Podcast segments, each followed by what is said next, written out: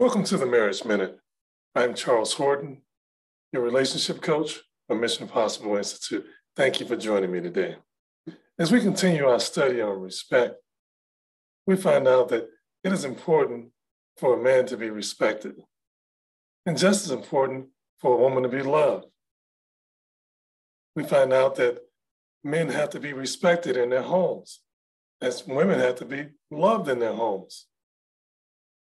Some women would say, I love my husband, but I don't seem to have any respect for him anymore. They may have their reasons. Some husbands may say, I don't feel respected in my home.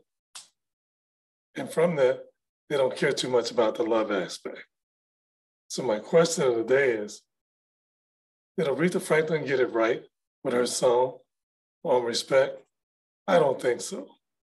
First of all, because the song was first recorded by Otis Redding, a man. I want to know what you think on that subject. Thank you very much for joining me. I'm Charles Horton, the relationship coach from Mission Possible Institute.